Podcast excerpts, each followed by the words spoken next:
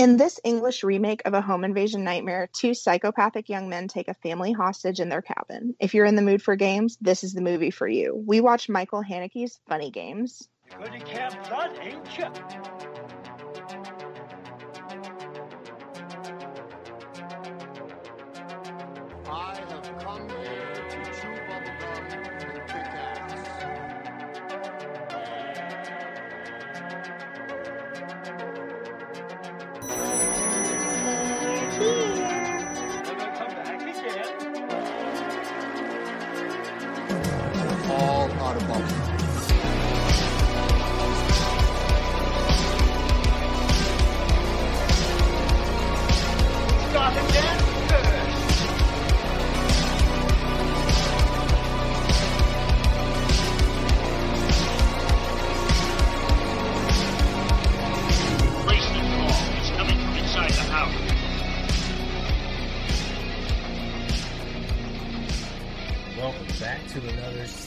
Slashers and Screamers podcast. We are a production of Slasher Sports, bringing you the best in sports and entertainment. So, let's kick this thing off. I don't want to waste any time. Let me introduce my co hosts. This was your movie. Tell us how you felt about it and tell us why you picked it. Final girl, Casey. I picked it because, as I believe our listeners are aware, I love a home invasion movie, and this one is a wonderful example.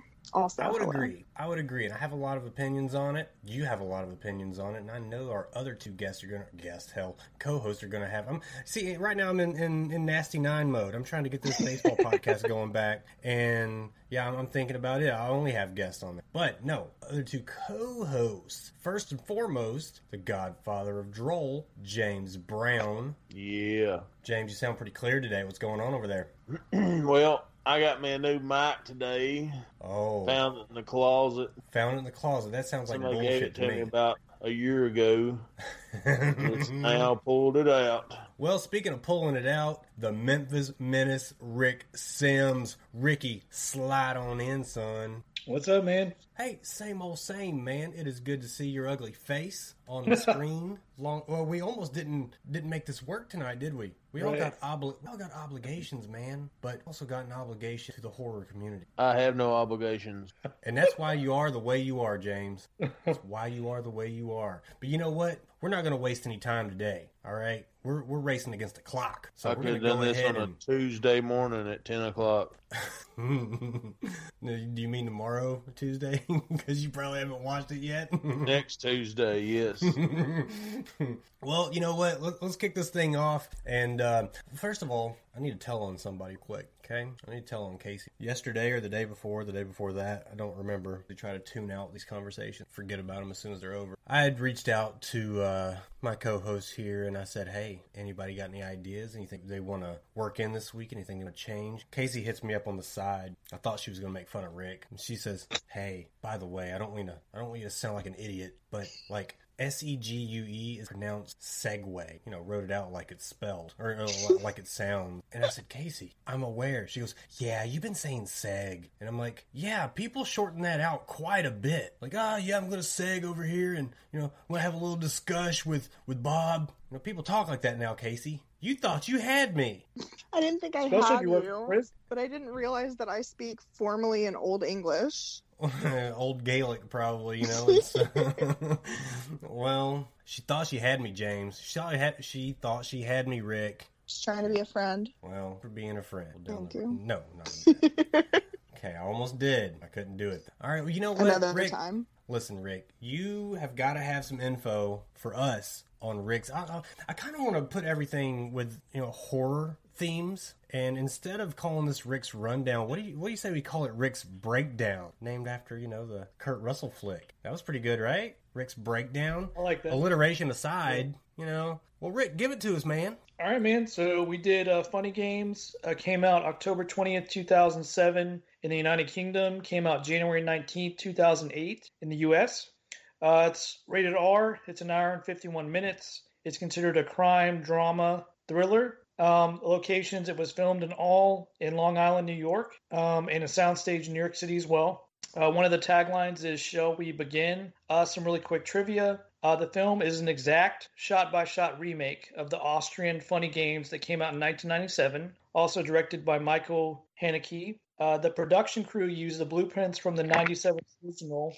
The set of the house in 2007 American remake has the same proportions of the 97 set. Um, actor Tim Roth has said making this film traumatized him. He will never watch it. He was particularly disturbed because Devon Gearhart, who plays the kid in the film, resembled his own son. Um, actors and actresses. Naomi Watts, she's pretty much the biggest one in this. Man, she's been in, uh, she plays as Anne in the movie. She's been in King Kong. She's been in Mulholland Drive. She's been in The Ring. Uh, she's been in a lot of stuff. Total hammer. Not even going to argue in the discussion right now. How did you know? How did you know, Rick? You've been reading my mail. Have you been reading my mail? Or my male intuition? right. Um. Anyway, Michael Pitt. He plays Paul. I couldn't really find a lot on him. He was in a lot of TV shows. He was Uh, in Tim Boardwalk Roth- Empire. Yeah. Um, Tim Roth plays George. He was also in The Hateful Eight, Pulp Fiction, Planet of the Apes 2001, Reservoir Dogs, Selma, Hardcore Henry. He's in a bunch of stuff. Uh, Bradley Corbet plays Peter. He was in a movie called Melancholia with Kirsten Dunst. He was also in a lot of miscellaneous TV shows. Uh, Boyd Gaines, who plays Fred, was also in Porky's. He was in Sure Thing. He was in Fame. Um, so if I'm missing any actors or actresses, fill me in. But man, that's who I got. It was a pretty small cast, um, which is fine. I mean, there's not a lot of people to keep up with. I mean, you actually named a few people who it wouldn't have mattered had we not touched on them at all. Um, Right. They had very small roles, and you know they're in a couple of scenes and they disappear for the rest of our life. But this is a fantastic film, in my opinion. Uh, others may disagree, others will disagree, I'm sure. But let's see what the professionals have to say about it. Casey, I know you've got some Rotten Tomatoes info. I do, and I think we have yet to have a conversation about the hammer of the movie. I have a differing opinion. But first, Rotten Tomatoes. Well, I'll be damned. So, got to go back to what Roger Ebert thinks. He's a uh, class reviewer of our horror movies. Very interested as of late of what he's saying. Well, said. always Uh, he said, This isn't a movie, it's a thesis. Funny Games represents the laborious execution of an abstract notion. You don't have to sit through the whole thing to get the point unless you really want to. So, he's not a fan. Rotten Tomatoes said it is a 52% tomato meter, 54% audience score, so pretty close to the critics' reviews. Uh, we've got, let's see, it's a tawdry kind of horror movie plot given new meaning by Haneke's considerable intellect. Is a good one. Uh, and then a bad one is defenders of funny games repeatedly point out that it shouldn't be fun, but if it isn't, then it should at least be subversive. So we got some good and bad, but overall it is considered rotten by Rotten Tomatoes, but I feel differently, and that's what we're allowed to do here. Well, are we though? Are we? Because it seems like anytime we feel different, we try to just pound on Rick. Well, you you know, there's something for everyone. okay, True. Well, okay, I'll, I'll I'll take that. But you know, how did how did this compare to the Austrian version? Do, do we know about their uh, at least their scores? Maybe not the comments, but the scores. You know what? I didn't even think to look at that, but I'm happy to. I didn't either. Honestly, I just typed funny tomatoes. Funny Tomatoes would be a fantastic film. Um, I'd watch it. Show me maybe- the money. All right, Rotten Tomatoes has that one. Okay. Um, even with it being a shot-for-shot remake, uh, which it is, we've got uh quite a different point. So we've got a 69% for the critics and an 83% for the audience. You know what that Uh, makes me is think? I'm, I'm sorry, I don't want to cut you off, but it, I'll, I'll lose this thought if No, go for um, it. If, if I don't bring it up in the um, James, you might be able to expound on this a little bit uh, as well. But let's go to the the pro wrestling world. It seems like you could have a move for move copy in, say, the WWE and a match over in Japan. And there's this one uh, wrestling critic, I guess, uh, wrestling dirt sheet writer, who will give that Japanese match like five stars, and then the WWE match three stars. His name is Dave Meltzer. Um, I think that those critics who gave the Austrian version such a high score and the American a low score, or I guess the English version a low score, are probably trying to follow just like a, a trendy, you know, a, a cinephile type snobbery. Well, you, you think that's fair? It's like, oh, it was the the European version; it was so superior. I watched it. There was no hammer in that film. Damn. Is that what it's all about, though? A hammer? On a movie that's cheaply made like this, absolutely. Well, that leads to the discussion, I suppose. Who is the hammer, after all? It sounds like Rick saying it's Naomi Watts, but Real quick, I I don't don't know know. I said this, uh, but the budget was 15 million. Guess how much it grossed? how much? One million two hundred ninety-four thousand dollars. So it was pretty much didn't even make its budget at all. Damn. Just as I expected, this Thank movie you, James. sucked. I agree. James So we're is a split. hater. Yeah, James is a hater, and so is Rick, and I, we're, we're split on this. So the only way that I can really think to settle this would be tag team deathmatch. I've got Rick. I don't think I would win a fight against any of you. yeah, Rick. Rick's a little bit of an ankle biter. I saw him do it. I don't trust him. But guys, listen, we're gonna get into this flick. We've got something to take care of, though, don't we? We You have gotta got. play a game. we got a to play funny a game. game. We're gonna play a funny game before we get into funny game, and that game is called Crack the Case. Let's go over the rules. Segway. Seg, segue. Mm. Let's go over these rules. All right, crack the case. The Milton Bradley game. It's a party game for two or more players and is ideal for team playing. The I don't need no rules. Well, you might not need them, James, but somebody does. Okay, and we're here for the population, not to suit you. Nothing suits you anyway, James. You couldn't be Uh. bothered to, to say something nice about this movie. I watched it Nothing five suits times. me. yeah, nothing suits James. But a moderator reads one of the 108 case cards to the active playing team. Players then have to solve the case by asking the moderator the right questions, solve the most cases in the least amount of time to win the game. Of course, we've modified the game to fit the podcast, so our three investigators will take turns asking questions until one of them can solve the case in full. So, let's get to the crime. Pop quiz, hot shot. What do you do when I'm the moderator? When you're the moderator is the day that I lay out of this son of a bitch. this case is entitled Don't Shoot, and the case is as follows. A group of people are sitting around a card table at Nick's house. Suddenly, a man appears at the door with a pistol in hand. He enters the house and fires two bullets at Boris, who falls to the floor mortally wounded. As the gun wielding stranger stares at the body, Nick reaches into a drawer, pulls out a gun, and shoots him. On the way to the hospital, the intruder died. Days later, Nick is arrested for both murders. The mystery? Why was Nick charged with the murder? And give me one moment to read. Oh no, this is just fucked up. All right, well, Casey, since uh, this movie was uh, your victory, we're gonna lead off with you with the questioning. Um. Okay. I know it was a lengthy, a lengthy case, so if you need Yeah. some kind of clarification, I won't hold it against you on the names. I can actually uh, reread it if you like. Um. I think I've got enough to ask a question this round. I'll probably have you repeat it eight more times later. Will do. Um. So this is not a question; it's a clarification. Nick is the one who is being charged for both murders, and we're trying to figure out why. So, did he hire someone to kill the other person, the intruder, to do that? Yes and no. Hmm, okay. We're going to try to solve. it. I sure wouldn't. JB, let's go with you. Uh, hmm. Was somebody cheating at the card game? No. Rick? Wait, James? Yes and no. I will. I'll come back to this one. Yes and no. there is no moderator, too, sir. Would you like to try to solve? What? No. Ricardo, Memphis Menace. Was the card game? Hold on. Was the card game a game where you bet money? Yes, but that part is irrelevant. Would you like to solve? It? No.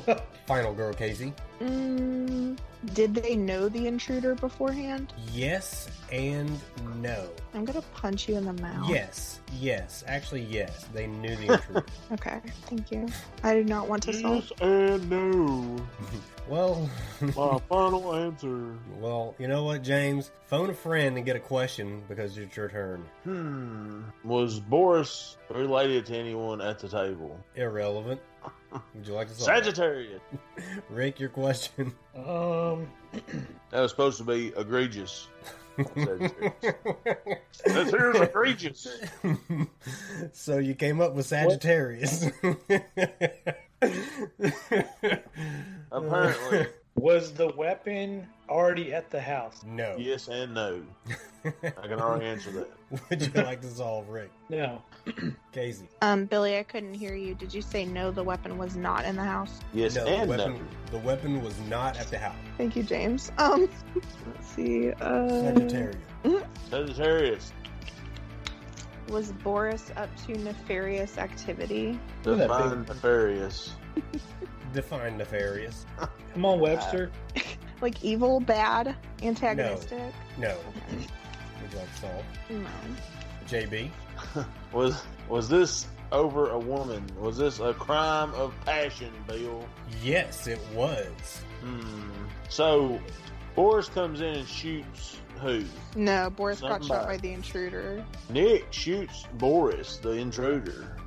But Boris killed somebody before Nick shot him. James, I think you're uh, mixing up names. You've got, the gi- you've got the gist of it, but the names are mixed up. A group of people are sitting around a card table at Nick's house. A man suddenly appears at the door with a pistol in hand. He enters the house and fires two bullets at Boris, who falls to the floor, mortally wounded. As the gun wielding stranger stares at the body, Nick reaches into a drawer, pulls out a gun, and shoots him. On the way to the hospital, the intruder dies. Days later, Nick is arrested for both murder. Why is Nick charged? So we don't know the name of the intruder. Is the intruder a woman? Irrelevant. But it like was a crime of it was a crime of passion though. Indeed, it was. Just Let's me- your, your previous. Let me think.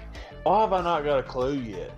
You're supposed to give us one though after so many turns. Yeah, do you think we've gotten to so many turns, James? Do you think we're so deep into this round that you deserve a clue? Yeah, I've asked several questions. You've asked three. So does that mean after Rick we get a clue? That would Yeah, be the true. third round. Yes, which is coming to an end after the Memphis Menace asks his question and attempts to solve All right. I'm gonna ask a question. Um, Well, hang on. I I think James is still uh, pondering whether he's going to solve or not, or if he's just going to keep jerking us around. this ain't Jeopardy. Come on. Hurry up and answer ask your question, Rick. All right, since I got the green light, um, was the hmm? You just had this damn question. You wanted to hurry and ask this question just to sit there in silence, Rick. Whoa. I'm trying to. think. Okay, was the person since you said it was a crime of passion? Was the person related to the victim who got killed? Well, that's incest. No, I, let me rephrase that. Was was the dude that related. cheating on somebody? Yeah. Wait, wait, hang on, hang on, hang on. Ask, ask that question again because you did kind of cut out a little. Was the dude that got killed? Was he cheating on someone? Yeah. Mm-hmm. What's the clue? No, wait, Rick, do you want to I'm solve it? not going to solve. So give us a clue. Yeah, what's the clue? What the victims didn't know hurt. What kind of fucking clue is that? Hurt them? That's not my question. That's not my question. Well, it sounded like your question. Go ahead, Casey. Thank you. What the You're dealing with a couple of didn't know it hurt. boneheads over here, so they need every advantage they can get. James is probably over there eating crayons right now. He's I am astonishingly baffled at this case. well. James has proven himself to be the cerebral assassin, though, so watch him come up and solve it. Hmm. Um, so the intruder My mind is like a steel trap. A Chinese finger trap. Like that hell in a cell. Puts his fingers in his ears and they get stuck. Who's drinking a Yahoo at 9.30 at night? Yay. I did open up a Yoo-hoo and started drinking It it. ain't a Yoo-hoo, it's a Yahoo. Hell yeah. It's a Yoo-hoo. What are you talking about? Billy, I support you. Keep drinking your. Chocolate, starfish, hot dog flavored water.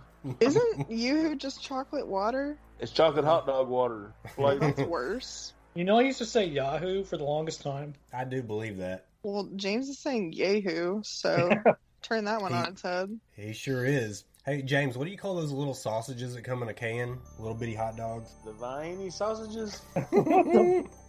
I'm so glad. I'm so happy that you said it that way. It's Vienna, dog. No, it's Viennese. Right? Ain't nobody in Vienna eating a Viennese sausage. I can tell you that right now. You don't know that. and he says it so seriously too. we were little, and uh, uh, James's mom's uh, significant other uh, basically roasted James because James either asked for them or asked who they were, and he said, "What the hell did you just call them?" Oh my god! Oh, that tickled me. Whose turn is it? It's mine. It's still mine. um, I'm trying to think of what I can even ask. Um, okay. Did Nick know that the intruder was cheating on, I guess, Boris's girlfriend? Or that Boris's girlfriend was cheating on him with the intruder, I guess? First and foremost, I do need to clarify. I never said who was cheating on whom. Well, Okay, well, let's get that out. It's for all three. Never said who was cheating. okay. So, the answer to So your I'm wrong. question, the answer to your question is I don't know. That's the best answer I can give. Rephrase your question. There you go. Re- Um, okay. Was Boris's girlfriend, I'm presuming girlfriend here, was Boris's girlfriend cheating on him with the intruder? Yes, it was known that Okay. cheating And that- And that is who was cheating on him. And the thunder rolls and the lightning. Who did you say was cheating on whom, Casey? I And this love said, grows cold. I said Boris's girlfriend is cheating on on him. sleepless nights. James, Boris's girlfriend is cheating on him with the intruder. No, that's You wrong. motherfucker. Well, you know, would you like to solve? No, I would not. Keep in mind, guys, Nick is the one who's arrested for these murders, okay? Figure out why. Well, yes, I, that is the operative part of this thing to win it. Why is Nick arrested for the murders? JB, ask your question if you would Hmm. every time. Just, just to clarify, what are we trying to solve? Why Nick got arrested for both murders. All Is that it? So yeah, why why Nick? Because they're all playing a card game at Nick's house. Boris is one of the guys at the table, amongst other people. Intruder comes in, pops pops Boris. Nick, out of retaliation, grabs a gun out of his drawer, shoots the intruder. The intruder dies on the way to the hospital. Nick is arrested for both murder, not just murdering the intruder. normally murder. Well, I don't know why they would uh, charge Nick with both murders. You, well, yes, James, because the case literally says, "Why was Nick charged with a murder? If you knew this wouldn't be a game." You are correct, sir. Let it now. Let it settle, Mr. Connery. Let's see here. Throw a question So- your steel trap of a mind. Nick obviously knew the intruder, so Boris was obviously. Oh my god. I like how James takes B. Ob- ob- Ob- obulously. You're supposed to take the B out of there. and you put an uh, put a U in it. Obulously. Sagittarius. Onward, This here is egregious, sir. This is a travesty. So Nick was charged for the murders because he incited the anger from the intruder. Whoever, whatever happened to Boris, Nick knew about it. I don't know. James is the type of guy to dance before the music starts and then stop when it don't- starts. Apparently. Hmm. I do not have an answer. Rick, your question. Where are they playing poker? Rephrase your question. Yes and no. Where are they playing? Were they playing a game of? Can I rephrase it? hmm Were they playing a game of chance? A what? you can't play a game of chance for money. What is this? Shanghai? What is No. a game of chance? Sounds I mean- like the old game Jack Burton played once. Like, where you had to catch that bottle. That guy's gonna chop it in half with that machete. I'm missed- thinking like roulette and craps and all those other ones. Sorry, those are Alright. games anyway. Uh, were they playing a card game? That's my question, That's what it says. Dude. I don't know. This is hard as hell. You gave us a really hard one. That's what she said. So, would you like to solve No, my Casey? brain is melting. When do we get another hint, Billy? right now? Good. Yes. Both Boris and the intruder had blank looks on their faces, and blank is in quotation. It's because they were dead. Ooh. Mm. Douche. Is Boris dating Natasha? Is there a squirrel and a moose involved in this? What? Boris and Natasha, Rocky and Bullwinkle? You're the only one that drew that because I have no idea the names of Oh, anybody except Nobody Rocky else and knows Bullwinkle. who Rocky and Bullwinkle is. You Boris and Natasha Rock- are the bad guys. Well, that I didn't know. I only I'm know Rocky and Bullwinkle. just retarded. Whoa. Can't say that. We don't say Well- that here. Don't say that. God damn it, James. Listen to me. Whose turn is it? Listen to me, Mine. I'm on the spectrum, and I want to know about this mouse and this bull. What? The boar. Casey, carry on. Okay, they have blank looks on their faces because And blank is in quotations. blank, blank, blank. Signifies blank. irony, James. Um, Like when I usually make a statement and I do air quotations, Exactly. There are two means I don't, this. on this I don't believe you. Both Boris and the intruder had blank looks on their faces. Try to wink Okay. at you guys when I say um, blank. um, um, um, They didn't believe that they got shot. was Nick girlfriend cheating on him with Boris? Yes. Okay. I said that a while ago. Uh, I don't think you nailed it to Nick and Boris. I think you asked, uh, you know, generally, wa- were, was there some cheating going on? And that's why, well, I, I gave some early yes and no answer. Remember what question? Because you said, was there some, was there some cheating at the ball at, at the poker game? And I said yes and no. So, so, so, so. Hmm. Did Nick hire? This is like a solve situation. I'm not just asking a second question. Of course. Um, Oh, good. did Nick hire the intruder to kill Boris? yes and no. I hate you so fucking. Precisely. James, your question. Nailed it. All right. Yes and no. Let's see here. Hmm. Did the intruder? Yeah, I guess he did. Never mind. Did the Um, intruder? Yes. Rick, your question. Just kidding. Go ahead. Uh, Go ahead, James. Did the intruder know who Boris was? I don't know. What do you mean you don't know? Is that just like Actually, let me reading here. No. Wait, actually, yes. The intruder did know who Boris was. This is a little shaky part of it because it, it does affect the outcome. Hmm. So the intruder does know Boris. all right? Pass. Menace, your question. Does the intruder? Let me re- re- rephrase that. Did the intruder know the card game was going on? Like, was he aware of it? Yes. Shut that damn dog up, James. Man, I don't know, man. I Casey, pass. this one gets really sticky on, on, on the detail. At what point do you get to pick the movie next week? Hey, if, if you guys tap out, if you guys are tapping out, then I'll read this damn thing because I got a doozy of a movie. Um, I don't want to give up, but at the same time, like I feel stupid as fuck right now. Um, I feel stupid for you. thank you. I appreciate the solidarity. You're welcome. Was it a setup that the intruder was killed as well? Yes. Would you like to solve? I'm trying to figure out how that fits. So, in some form or fashion, Nick had Boris killed, yes or no, yes and no ish, and then also set up for the intruder to be killed as well. That's not a solve though. Are we close? Like, is something happening with what we're Oh, you're, where so, we're you're headed? so close. You're, you're you guys are so close on this. Okay.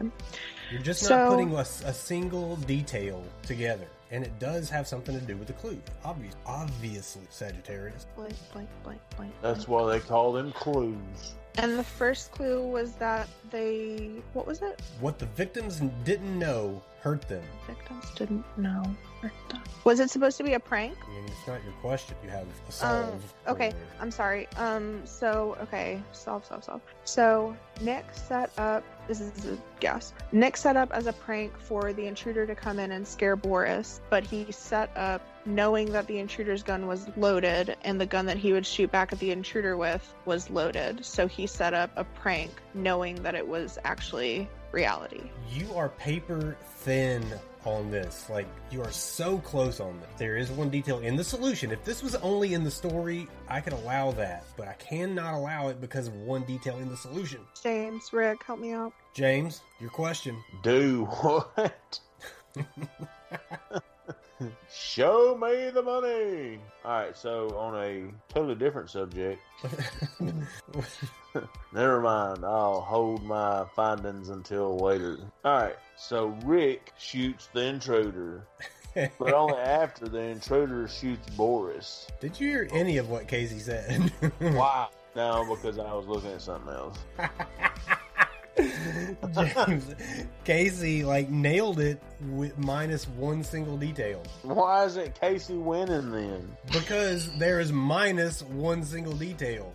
You add up all the details and subtract that one. What you got? And that one is well, it doesn't matter because you don't know what all to add because you were looking at something else. Shenanigans. Your question, James. Did you say I bow pass? out, Bill. I bow out. He's bowed out like a gentleman. I'm done. Rick, Like a turkey on Where- Thanksgiving. Um, you said they had a look on their face, a blank look. I did. So was the blank was the blank look on their face? Were they surprised?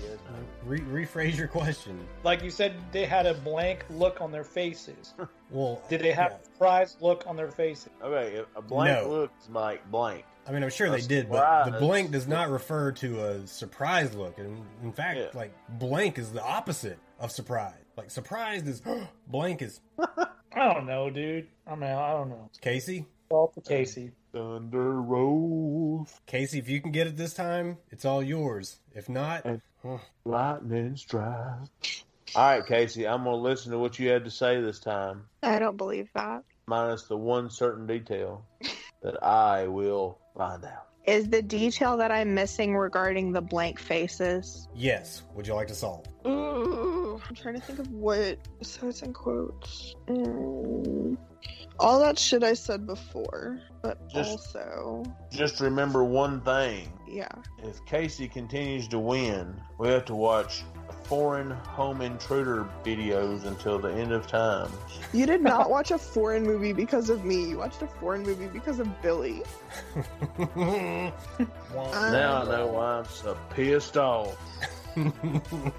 Billy, I'm bowing out. Guys, this was uh, fantastic. Investigators must discover that Boris and Nick planned a gag for their friends. They hired an actor to appear at their poker party and shoot blanks at Boris. But a vengeful Nick put b- real bullets in the gun and the actor unknowingly killed Boris. Nick, pretending to protect his guests, silenced the actor by shooting him. Now, that is the solution, guys, but the details are in the story. Boris had been cheating, on, well, actually, Nick's girlfriend had been cheating on Nick with Boris. And on his way to the hospital, the intruder was revived for a moment and spilled beans and then passed away. Thus, the police come to Nick, arrest him for arrest him for both the murders. And the blank look on the face, the reason it's in quotations marks is because they used blanks, or he thought he was going to use blanks in the gun, but Nick replaced the blanks with real bullets, a la Brandon Lee and the Crow. Sad. R.I.P. R.I.P. Brandon I Lee. don't know anybody. That Anybody who would do that. Here we would have figured that out by the fucking clues and what you read us. I you think don't. I guarantee you right because now, James. I guarantee Every one of you. these, I'm not buying a dime of it. I think James? you're shit out of every one of these because you're not James? reading something. I guarantee you. I guarantee you. I would bet my paycheck that there's somebody screaming at this podcast right now saying, "Yeah, the blank looks on their face was because they shot blanks." I do not believe that. You I'm don't sure. think that somebody sure. would take that buzzword blank I need And a say, telephone "Oh, the number bullets were that supposed to be somebody can blanks." call in and say, "Hey, I know the answer to this." Someday Well, we'll have a James- live episode and our listeners can call in and Someone cuss us out. screaming- Someone is screaming right now with the answer. No, guarantee. There's no way. There's no impossible way that you could have figured out all that he just said by the little story he gave us and two clues of I got a blank face and uh, whatever the other clue was. It wasn't even worth paying attention to. You know what? There was a lot of stuff that wasn't worth paying attention to, uh, according to you, James, because you didn't even listen to the nearly 99% of what Casey solved because you're over there watching CSI or something, watching David Caruso put his hands on his hips. All right? Billy, are you going to tell us what we're watching or wait till the end? Oh, I'm telling you right now, baby. Quentin Tarantino's Death Proof. It Done. is a uh, yeah. It, it is uh, one of my most favorite movies of all time, and probably top three, top four on the Tarantino scale for me. Um, his one true horror movie, and it is very much a stalker horror, starring Kurt Russell, starring an ensemble of fantastic female actors. One Zoe Bell. We're talking about Rosario Dawson, Mary Elizabeth Winstead, Tracy. What is her last name? I wish I hadn't even started the name because now I'm going to sound Bush League. She's fantastic though. Okay, we're talking uh, Sydney Poitier, the uh, female version, not the the old dead version. And guys, this is one of my very favorite movies, and I hope you love it. And I hope you tune in next week to hear it. But right now, we're going to talk about Funny Game. Guys, this is one of those films that once you finish, or at least this is the case with me, but you know, once I've finished, I've got to rewatch it because knowing how the story ends, I've got to go back and look for small signals that might you know, spell the, the, the fate of previous characters who seemingly were either normal or something might have been up with them, but we just didn't know at the time. Does that make sense to you? Like, or, or this is one to rewatch to, to catch the early small details. Yeah. I agree with that. Yeah. Well, good, because that's what I did five times this week. And Rick, I'm glad you jumped in with it because it took me a total of five seconds in this film to know that Naomi Watts is the fucking ball peen hammer of this film because Dude. Naomi Watts is undefeated in hand to hand hammer combat. No question. In everything she's in. King Kong, I- well, The Ring, The Ring or The Grudge? Which one was it? She was in the ring. The ring. The Ring. I feel differently. That's all I'm saying. Well, you know what? You can throw a name in the hat if you like. I would love to. Michael Pitt is the hammer of this movie. Gross. You're Sorry. gross. Ew. I am gross, but you know, I'm not an actor. That man has lips like wiggly worms. James, I don't accept that comment. Now, it is imperative that, you know, we take this in at the beginning of the film, and I'm talking about, you know, Naomi Watts, because, you know, later on, no spoilers, but it kind of becomes impossible to look upon her in such a way, given the circumstances. I just wouldn't feel right about it. But, uh, you know, we learned that Hammer and Company are not strangers in town. Uh, per a roadside conversation from a good distance, mind you, they're confirming uh, a, a golf date with, with some neighbors. And if this is the first time viewing, like, are there any red flags at this scene? I mean, it's a rather awkward interaction, but again, not alarming to me. I mean, all, all we see are some people standing in a group, nothing of note happening. When Naomi Watts yells, and her name is Anne, when Anne y- yells to them to joke about practicing being against the rules, because, you know, they got the golf date, they all kind of look at each other, and then finally she gets the answer, right? So, you guys alarmed at this point? I mean, maybe by watching the trailer, I know uh, Casey doesn't like to watch trailers. Do you remember this being a thing? Like, were you alarmed at this point of the movie? I think vibes are totally off because when they're asking the question, like they kind of wait. At this point, we don't know that their names are Peter and Paul, but they kind of wait for Peter and Paul to approach them as if they're waiting for permission to answer the question the way that they'd like. I was Yes. more alarmed when they played that stupid music shit after that classical music in the car, and I had to mute it because that was so annoying. Because you got scared. You got scared, No, Rick. it was it was annoying. You no, I'll scared admit, right I talking about jumped. it. I've watched this movie I don't know how many times, and I jumped when that music started. I think I do every time because I never remember. But I don't think the music is actually coming from the radio. I think No, that is. I don't think so oh, either. Yeah, that's they are very much listening to the classical music, and then the the title track is what happens. Um, and and I'll tell you why you jump every time. Um, because you're scared a little bit. No, I'm kidding. Um, the reason is because the music actually starts before the uh, what is it? The like the title um is it like a scroll, a crawl. What do you call that? It's not a crawl Um, because it's not moving. Um, the title card. Yeah. Yeah. So Oh, the sequence? music, yeah. Well, the, the actual card, the letters, funny game. Um, before that comes onto the screen, the music just boom right right in your ear. So you don't. There's nothing visual. Sometimes you see something and hear it at the same time, and you know you you get a different reaction. But you hear that loud music at first, and then you see the the card,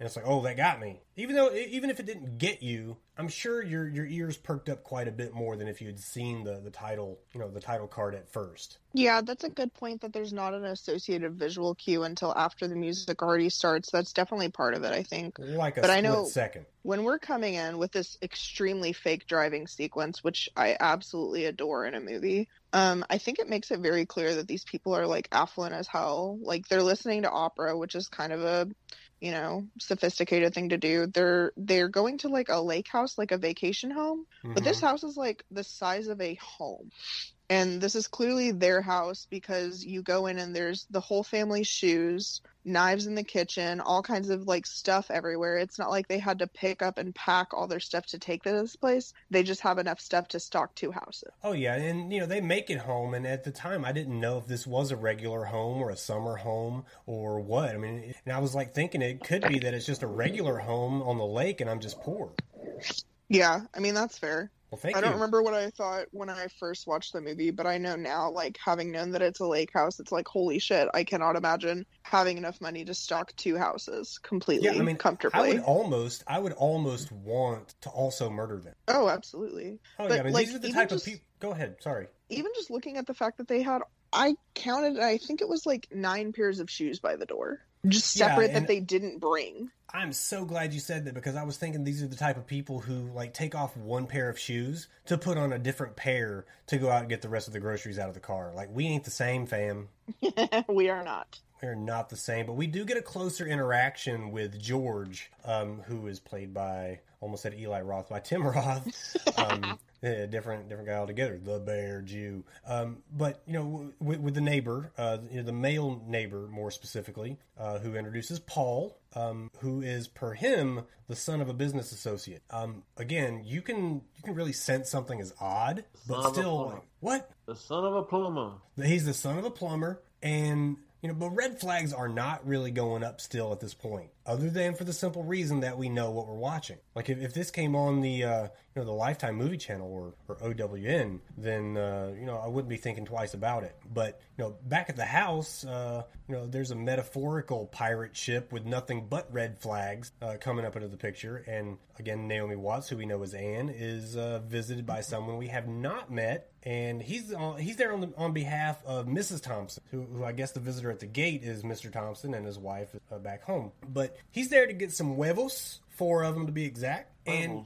huevos, eggs. You know what huevos are? What's that? It's Spanish for eggs, James. Come on, Oh. man. You got a half Mexican nephew. Come on. See, Thank you. But you know what? This kid seems like way too polite for him to be real. Like when I encounter people like this guy, like well, what he seemingly is, like I'm automatically put out by him. Like th- they've not asked anything of me actually, but I feel like they're like wanting me to match their politeness, and I just don't have it in me. Like I'm a polite guy, but I'm not like, would you be so kind as to blah blah blah. I'm not that kind of guy. This guy was on my nerves from from the jump, and I'm talking about that- uh, Yeah, talking and about that's what I said to you. Like earlier, like you could tell. I I could tell right when he walked in the door and his mannerisms and how he started talking. I was like, dude, this guy's a, he's a creep. Like you you knew it, you know. Well, here's the thing, though, and, this might go back to what you were saying about not liking the film. Maybe in your mind, you're telling yourself, I have to figure out if these two guys are the bad guys. But I don't think that's the case. If you watch the trailer, you know they're the bad guy. But what you don't know is how the the evening unfolds. Is that fair? Is that fair to say?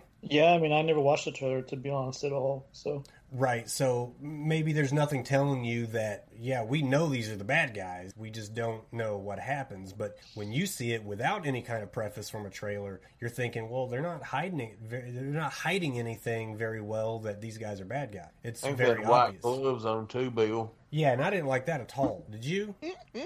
No. No, dressing like Mickey Mouse, I don't dig it. But, but you know, th- th- this kid who we would eventually come to know as Tom or Beavis or Tubby Or he Peter. yes, becomes progressively accident prone in this scene when he's first meeting Anne. And I feel like it builds a, a nice level of, of questioning from the viewer. Like, I, I personally found myself asking, okay, he's purposely causing these accidents, and now I need, I need to know why. What's he after? So, naturally, I can't get bored during this scene, although it's clearly not a dramatic scene at all. I think there's a lot of tension though, even if it's not a dramatic scene. So first, I'd like to note that he does a really effective job of making you uncomfortable, making her uncomfortable. Um, he was 19 when this movie was filmed, and I think he took on this role, and I think when it really comes to terms for me that it's certain that he's uh doing something wrong or that you're supposed to feel off about him is when he knocks the phone into the sink because you know like in a horror movie disabling the phone is kind of the first thing you want to go for.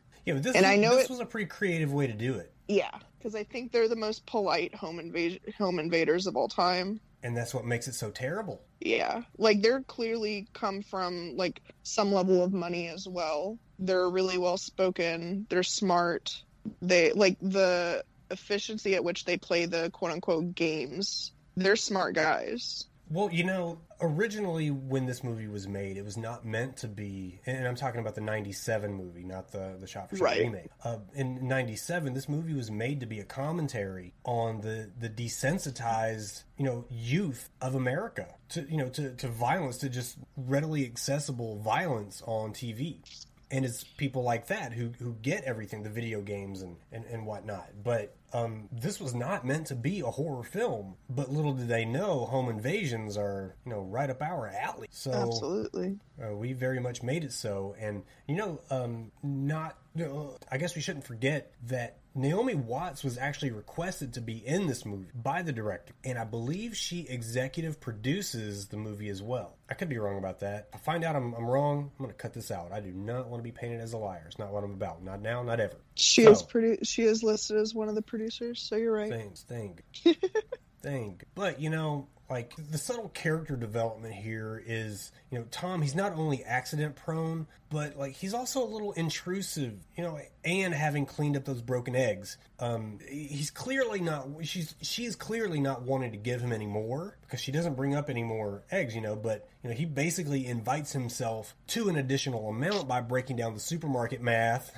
and saying something to the effect of, "Well, they come in dozens, do they not? That leaves eight, and that would leave you with four. And so this guy's clearly not afraid to press his luck, and like you said, does a great job of making people uncomfortable. I was uncomfortable. It was a, a really cringy scene to watch, but I mean, like if they simply wanted to invade the home, they could have just done that. Like, what's the psychology behind the the progressive intrusion? It's the games, right? I mean, like the movie's called Funny Games, and we've talked about how it kind of makes commentary on media violence and stuff like that. But repeatedly in the movie, they reference. Uh, I know at one point they say the importance of entertainment, as far as someone references why they're doing this, why they're acting like that, why it's taking so long, what the point is. Because you know, not to skip ahead too far, but they do make a bet as far Mhm. as how long the family's going to survive. And they kind of ask, why are you doing this? And they say, don't forget about the importance of entertainment. Uh, and I think they're having as much fun with it as they can. You know, obviously not the way a normal person would take it, but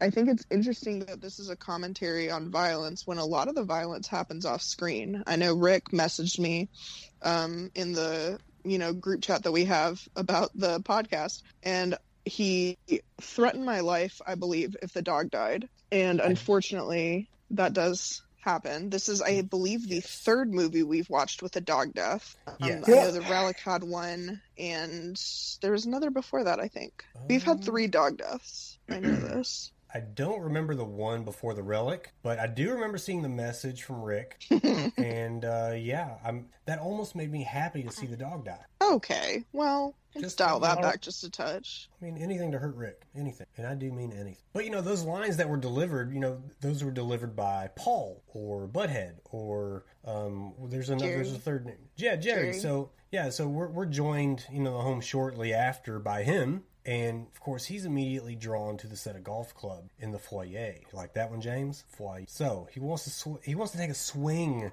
with one of these clubs, which he's oh. allowed to do. Okay, so Oh, so he exits the home to hit a ball toward Sorry, the I bay. fell asleep there a minute. I'm sure you did.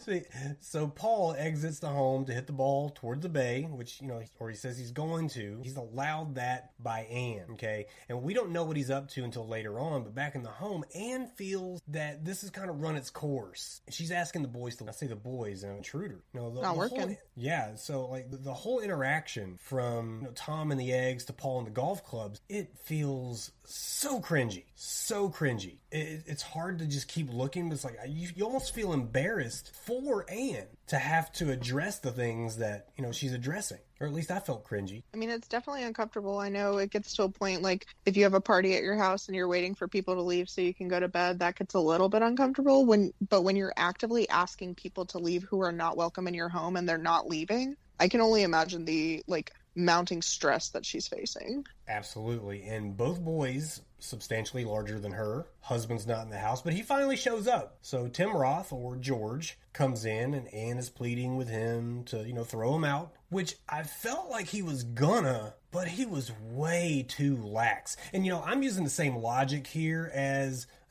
when Justin Verlander took those mirror nudes with Kate Upton. so if Kate Upton says we're taking mirror nudes, we're taking mirror nudes. If this fucking hammer Naomi Watts says we're throwing people out the house, we're throwing people out the fucking house. Okay? But he didn't. What did it get him? Knocked in the knee with a golf club. Knocked in the knee with a golf club. But, you know, that's what I also. This is kind of where I give the side eye to this film. So, George, he basically takes the same whack to the back of the knee that Harry gives Lloyd on Dumb and Dumber. And all he did was, you know, scream and walk it off. And George, he ends up looking like he'd gone through the alien removal scene that uh, Noomi Rapace did in Prometheus. he's, he's all sweaty, depleted like lacking in you know essential vitamins and minerals. He looks And bad. He looks terrible. And forget looking like someone who's aborted an alien. He looks like the aborted alien from a whack to the back of the knee. Like, why does he look like this? I made a note watching it that he looked like Cary Elwes in Saw when he's just getting worse and worse looking chained up in a basement. He looks exactly like that. Yes, he's turning gray. Like his Yeah. skin is turning gray, and there's circles around his eyes, and he's sweating for no reason at all. Um, he's in the house, and he got a club to the back of the knee, and he is sweating like a hound dog. Well, I think it broke his leg, right? Okay, you want to get technical about it, it did break his. Why do all five of our characters have the same hairstyle? I don't know if that's true. Maybe not the kid, but Tom, Not Naomi Watts. Tom, Paul, George, and Anne all have the same hairstyle. Hers just has a little curl at the end. Hers, mm, Long Fine. part. Thank you. fine, I didn't. fine. I didn't like that because hey, none of these people are in in the running for the hammer, unless you say that. Well, Michael Pitt is in the running for the hammer. man. Um. So, but the dog death, which we don't see, Mhm. the way Michael Pitt or uh, Paul brings it up is he goes to borrow the golf club. He asks to borrow the golf club of George's. Are we going to call the dad George and the son Georgie? Is that how we're going to differentiate this? yeah, Okay, cool. that's so he got. goes perfect. He goes to borrow George's golf club, goes outside to hit a golf ball. And then when he comes back and everything starts kind of going to shit, dad gets knocked in the leg with the golf club. He holds up the golf ball and makes them guess, like, why do I have a golf ball? And then Peter is If I kind enough said to, to have hit it in the bay, right? right, and Peter is kind enough to bring out because you didn't hit it. And that's when it comes to Anne's attention that the reason we heard Lucky hysterically barking earlier and then kind of whimper and go silent is because he killed the dog. And then makes her so he makes her guess why he still had the golf ball, which of course is that he had used the club in an otherwise manner. And then play hot and cold to find the dog corpse. And there was no hiding this corpse other than the actual hiding of it. Um, th- they didn't. They didn't just show like a tail sticking out of a box. You know, they didn't show like uh, you know just a a, a a head with with some blood like a, bro- a blood trail. No, they showed this limp dog corpse fall out of the truck. Slide or the the vehicle, uh, I guess it was an SUV, slide off the back of it and hit the pavement. Very And- hard scene to watch to me. Very, and that makes me want to hear from Rick. Yeah, Rick, as someone who was not pleased with the concept of the dog dying, how did you feel about the way it played out? and that was before he even knew it was going to happen. Um, yeah, so I didn't know. Hold on. Sorry, I didn't. I didn't know anything going into this. Um, honestly, uh, not to get too deep, but a person that's lost two dogs in three years, I don't really like seeing that shit, even For if it is in a movie. Um, so yeah, I was kind of like, why the fuck do they have to kill the dog? Honestly, I Well, that's a very good question, but they did indeed have to kill the dog, Rick. I, Because I didn't see the point, but I didn't direct the movie, so whatever. Well, I'll, But, I'll, tell you the point, um, and or at least the point in what I got from it, and we can go back to the point that I made when I said this is one of those movies that you watch a second time, right? And the reason you watch it a second time is because now that you know what has happened, you want to see the small micro behaviors of all the characters that were affected up until the point they meet George and Anne. Okay? Well, there's a point when I believe it's Paul who asks Anne if he can take a swing with the golf club. And she goes, sure, go for it, or whatever she said to him, there was a look of satisfaction on his face. And at first you think, oh, he's got that look of satisfaction because he gets to swing this golf club. But later on, no, you know he gets this look of satisfaction on his face because now the animal that could very well keep them from succeeding in these games is about to go bye bye. And the way he's going to do it is by doing it with the, the golf club that Anne herself permits him to use. The dog Yeah. had to be gone for this to work. Yeah, because the dog was not about them. Definitely, the Mm-mm. dog also had the bad vibes we did. Yep, barking his ass off at the gate, that was not going to work for them. But you know, like an, an interesting scene, and this is, you know, past the dog scene. If we can move on, Rick, if, if you've healed from this golden retriever uh, falling out of the back of a fucking RAV4, they're not driving a I'm RAV4. They, they, I just they think it was wouldn't. pointless. But anyway, that's my opinion. But anyway, I get that. The only way it would be pointless is if, or not pointless, the only way it could have worked is if there never was a dog. With a dog, this plan doesn't work. Without, it works like it, it works. But again, Right. for a movie with a criticism of violence, we don't see him kill the dog. Right, he may have drugged the dog. And we don't see technically the dad get hit with the golf club. We see the golf club once it has hit him, but we don't see the actual hit Oh yeah, after and that it's golf club struck. is not bent. It is No. not bent whatsoever. And you're telling me a golf club wouldn't bend on a broken ankle or whatever you hit him with, or wherever you hit him? yeah, Hmm. So it, it, it does really mask a lot of the violence, and but I don't think it loses impact. You know, No. but you know, in, a couple of scenes in after this, you know, th- it's interesting how they they maybe show a crack in the the iron iron facade of the intruders. Um, Paul tells George and Anne a fictitious story about Tom's home life and his mother. Um, Tom starts to cry, and I don't think this should be overlooked. I think there's an underlying attempt to make the audience believe that the key to George, Anne, and George Jr. getting out of this alive is to flip Tom, appeal to his fragile mind, convince him he's a good person, convince him that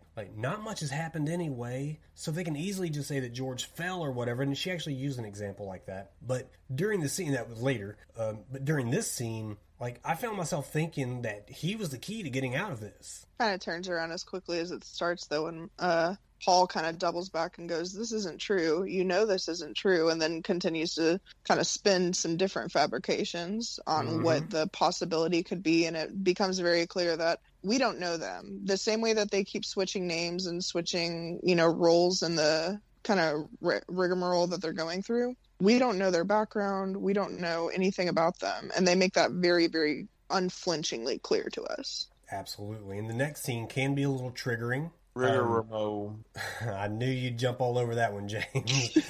that one just went in his book.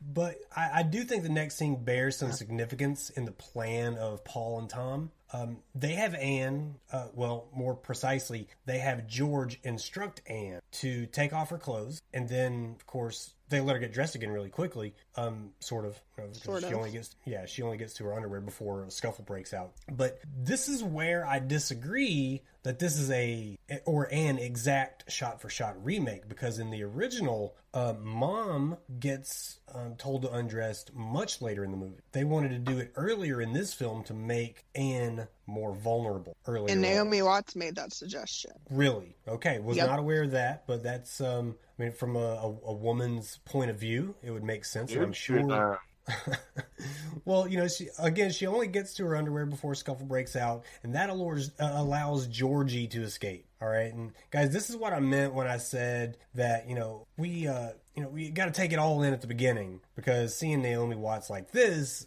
like in such a situation, is not what, how I want to view the hammer. Right, that ship has now sailed. So precious memories from that little flowery sundress. Uh, was not even a sundress, but she was fantastic and now it's gone. Now she's in crazy pain. Um, she's disheveled. They're abusing her, the husband, the kid. But you know, Georgie makes a good run for it. You know, he he runs next door or uh, you know to the neighboring home. Of course, he's soaked from running through the water, but he's smart enough to recognize that you know he's leaving water trails everywhere. So he takes off his jeans, his shoes, his socks. But the little dumbass doesn't see those little footprints he's leaving with his bare feet. Like, wh- what do we make of Georgie's attempt here? It's well George is intentioned. about as dumb as me trying to watch this movie.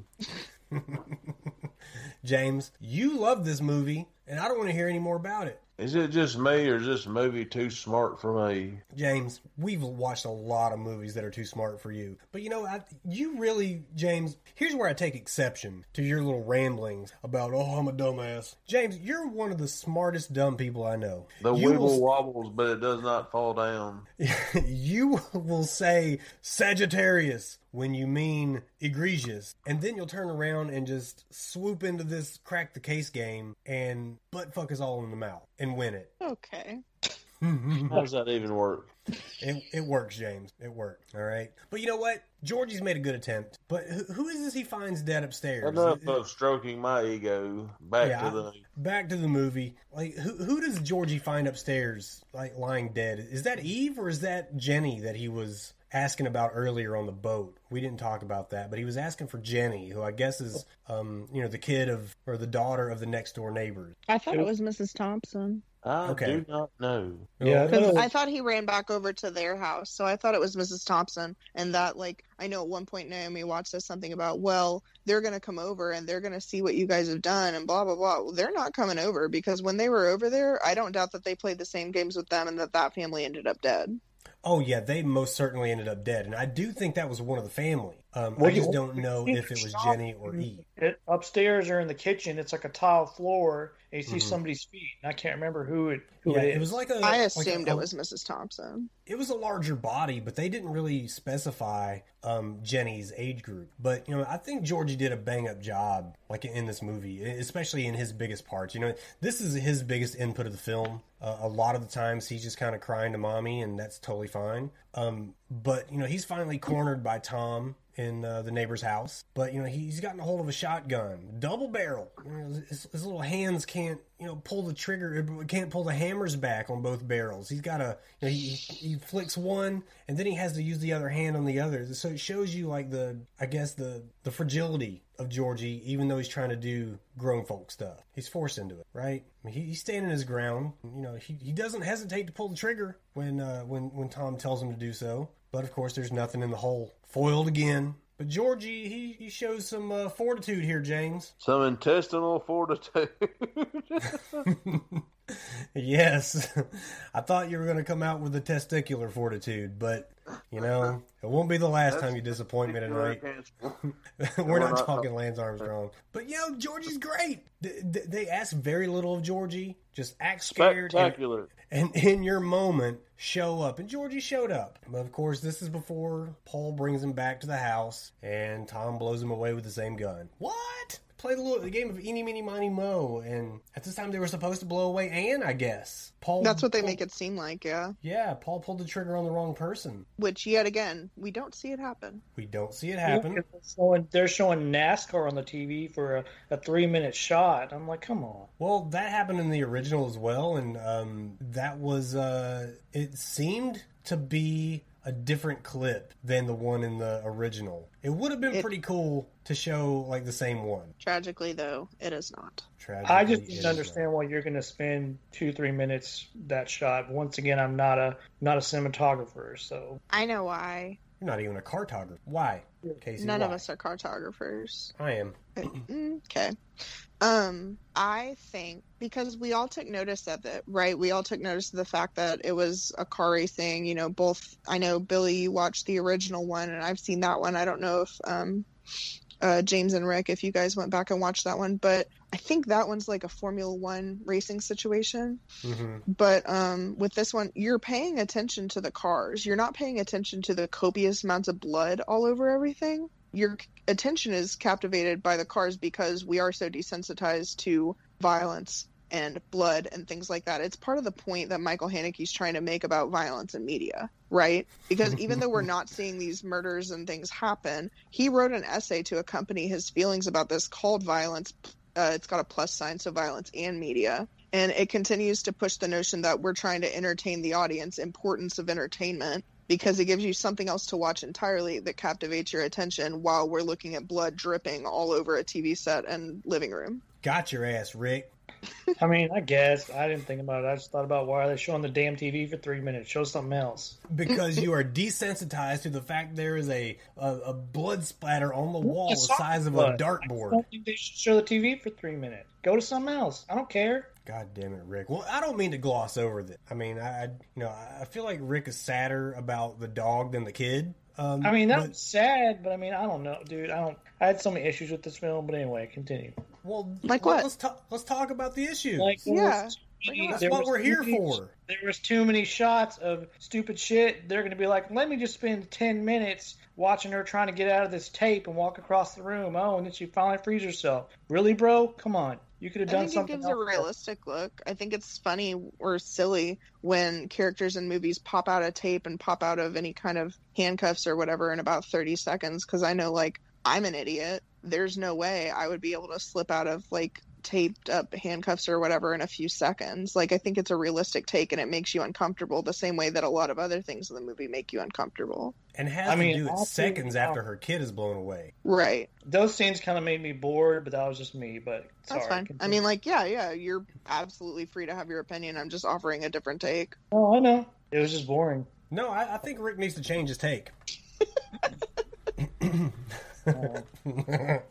Well, you know, this is where the rubber really meets the road on home invasion flicks. You know, it's it's really the first known death because I mean, we did see the body next door. We don't know what happened to the neighbors. Um, you know, the, the mom, the dad, the daughter. We don't know who that is. It's one of them. But of our protagonists, we just lost one. Family of threes, now a family of two, and unlike many others, it's the kid who gets it this time. I, I was I was very sad about that, um, especially after his climactic escape attempt. I really thought he was going to do something good there, and it was a valiant effort. And for his efforts, he's lying dead in a pool of blood, and we're worried about fucking NASCAR.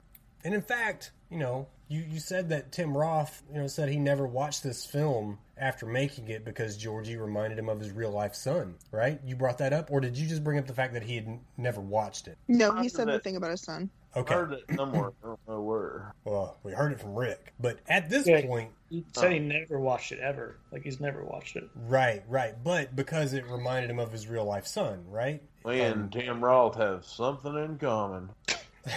I was I was thinking like, no, you don't have a son. You oh, you never mind. But at this point, Tom and Paul just leave. So okay, here's a little confusion that I had. Did they leave or did they go over to the greenhouse? And what were they doing? Because I was confused by this scene entirely. I couldn't Yeah, I quite didn't get figure out what was up. Like we see a faraway shot of the house, right, Rick? And uh, beside it is that greenhouse with the lights completely on, and somebody's there. George is in the house using his Vidal Sassoon hair dryer. Anne's gone in, into the night to search for help. So is that Tom and Paul in the greenhouse? Casey.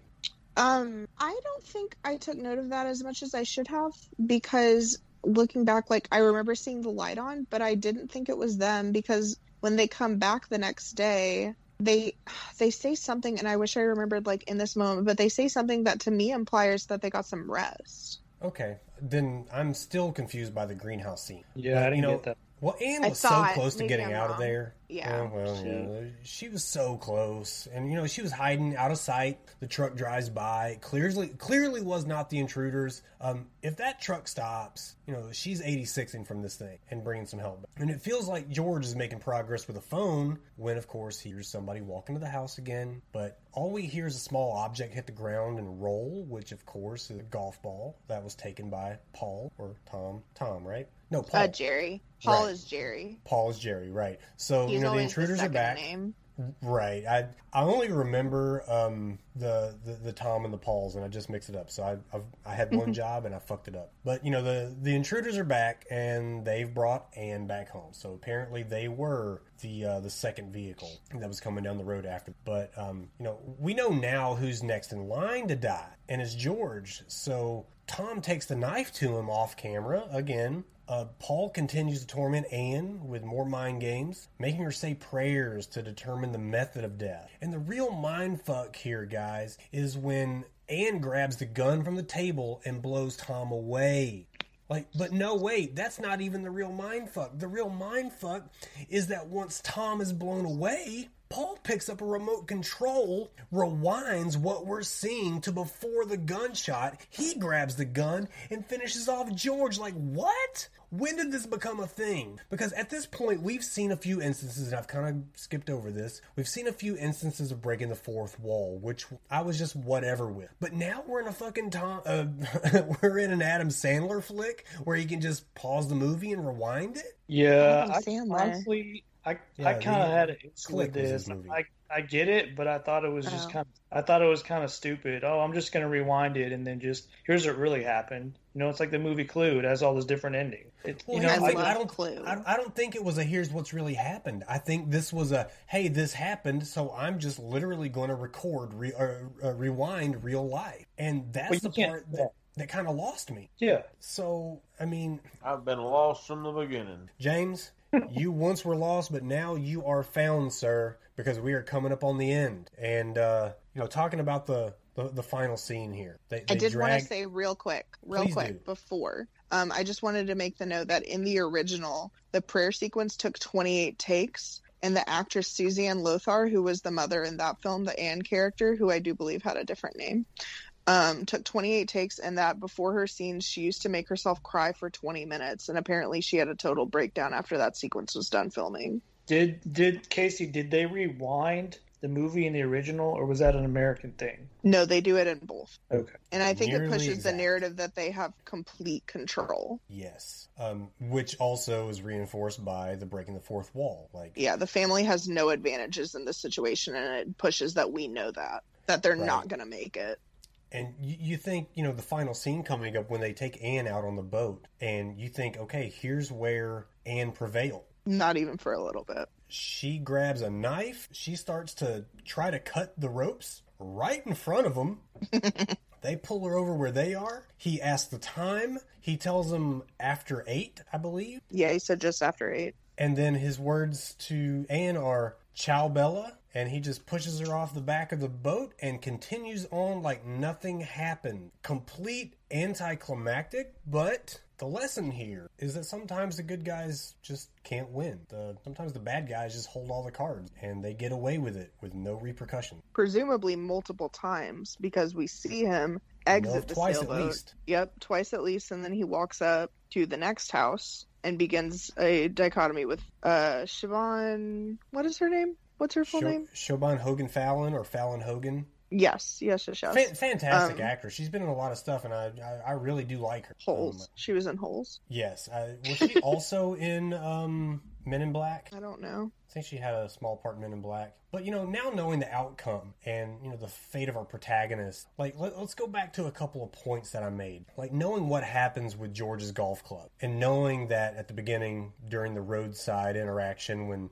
Naomi Watts is you know saying in jest that practicing is against the rules. Um, is, is this when the neighbors get offed? I mean, you have to think they're running a similar scheme, like you said. Um, that they ran with George and Anne by asking to use the golf clubs. I mean, I don't know that we do see the body of the wife. And actually, you know what? It totally slipped my mind. I have in my notes right here that it was Jenny who was in the the bathroom upstairs in the house because when um when Georgie runs in to hug his mom, he says, "Mommy, they killed Jenny." I took that no- I took that note Oh. later on. I didn't even pay attention to that bit. Yep. Well, I mean, it was one quick line, and he said it while crying, so you might not be able to hear what he's saying. But um, you know, later on, back at the beginning, or you know, after that, when the the neighbor comes to the gate with Paul, um, Naomi Naomi Watts asks about his wife Eve. He says, "How is Eve?" And he says, "She's fine." But if you're paying attention, like he cuts his eyes downward with like such a sad look. So I think it at this point the wife is already dead, and I think the husband knows about it. Uh, Mr. Thompson, I think something has just literally happened to Eve. Mr. Thompson knows. And when he's asked, he's hit with just the sadness that he has to keep, you know, uh, under wraps. But my, my question i- in all this is at every moment in time, these two early 20s, late teens kids are outnumbered. You you're telling me that Mr. Thompson and and George can't take these guys out with a dog? Why does why does Mr. Thompson not say, "You know what? Like now's the time. I've got George in front of me. Let's turn on this kid." This is the, this is the one hole that I can't get over. I know for a fact that if somebody is dragging me over to James's house and I have to put on a facade for a couple of minutes and I give James the wink, and I hit the ground with this kid. James is stomping ass. Why are George and Mr. Thompson not getting after it? James, can you confirm this? James will go full Conan Barbarian on anybody that Bill brings over to my house. You're damn Anybody right. at all? Yeah, like wink or not. it's like, hey, we're here for pancakes, you son of a bitch. I'm, I'm already suspicious when Bill pulls in the driveway anyway. if he's got somebody with him, I'm looking at that character pretty close. See, do not call me a liar. James is ready for war the moment my car pulls in the driveway. Why? Because my car does not pull in the driveway. I'm locked and loaded as soon as the tires hit the gravel out there. James, you're a blessing, and I'm proud of you. Well, guys, that's going to do it for this week. Well, what do we have? Like final thoughts on funny game? Rick, you've been talking a lot of shit. How you feeling? Um, Have we convinced you at all, Rick? and the thunder No. um, no, honestly, it was way too slow. It was pretty drawn out and boring in a lot of parts. I get some people like that. Um, I could have done without showing the dog dying. You can imply it's dead. Why do you have to show it? Um, yeah, it was pretty boring, man. Honestly, everyone's got their opinions. I thought it was pretty boring. Didn't Well, do why it for don't we all. just why don't we just remake this movie and put it on PBS? Put it on Cartoon Network. wouldn't really honestly care to see it a second time. So there was no musical score. That was kind of annoying and weird. Um, That's a good point. There is no musical score, and I think that adds to the discomfort. but you know, everyone has their own opinion. I didn't really care for it. I would give it like a three and a half out of ten. God damn, Rick. Yeah, didn't, didn't really like it at all. So, Why even give him the half? Just stop at three. so okay, It's well, kind of like eating bad sushi. You know what's coming, but you can't stop eating it. man, oh. that was deep. that was deep. But you know, here in Tennessee, we don't call it sushi. We call it bait. Casey, final thought. Obviously, I like this movie. Um, when we first started putting the podcast together, Billy asked us to collect up some of our favorite horror movies that we could talk about, and this was on my original cut for my list. Um, this is that. one of my this is one of my favorite home invasion movies. Um, and I think it's a oh